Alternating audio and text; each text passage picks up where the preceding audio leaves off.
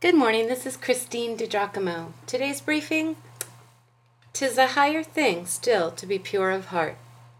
There is a convergence of thoughts this morning as I write of what it means to be a partner in the new covenant, of what it might mean for us to have our hearts circumcised, to have purity of heart, of just how much prayer has to do with changing us into who we are meant to be.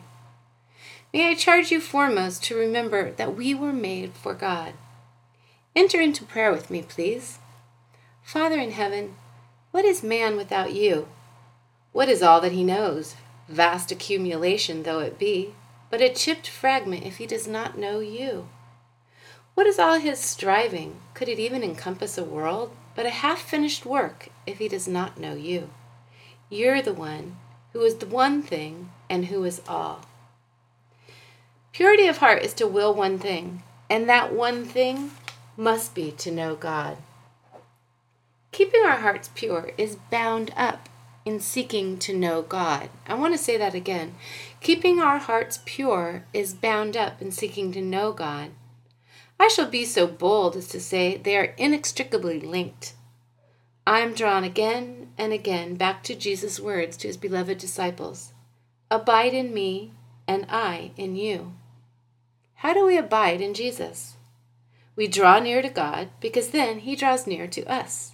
We choose to go to Him and let Him come to us.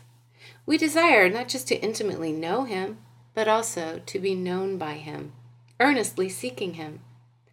We treasure His words, our blessed sacred scriptures. As a wartime widow holds to her heart the last letter written by her fallen husband, we spend time learning to pray. Ah, abiding in Him.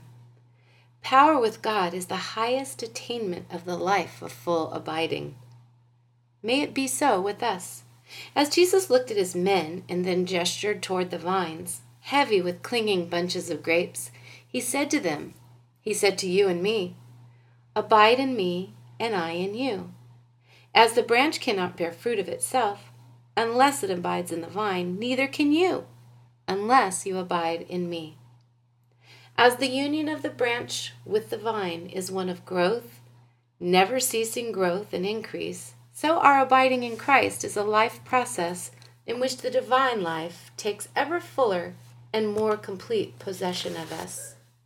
That's a quote from Andrew Murray's book With Christ in the School of Prayer. It's an old classic and I am just just savoring it. Teach us to pray, dear Lord. Perhaps like Denver, the redeemed drug dealing deacon, we should take to our knees. I have found that the position of my body often cues my heart to take its right position before God. So we pray. Father in heaven, enable our hearts to will one thing, to know you. So may you give to the intellect wisdom to comprehend that one thing, to the heart sincerity to receive this understanding. To the will, purity that wills only one thing. In prosperity, may you grant perseverance to will one thing. Amid distractions, collectedness to will one thing. In suffering, patience to will one thing.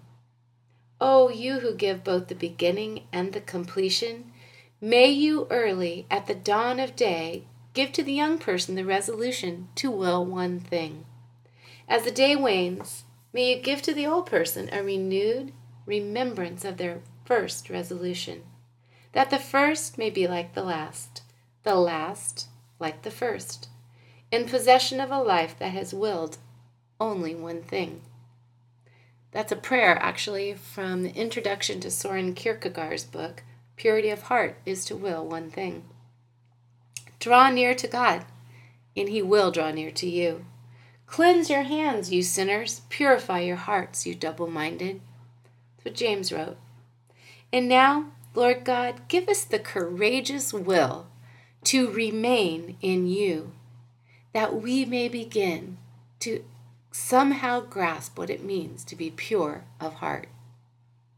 If you'd like to read this, you can go to pastorwoman.com, click on Morning Briefings, and the title is Tis a Higher Thing Still to be Pure of Heart.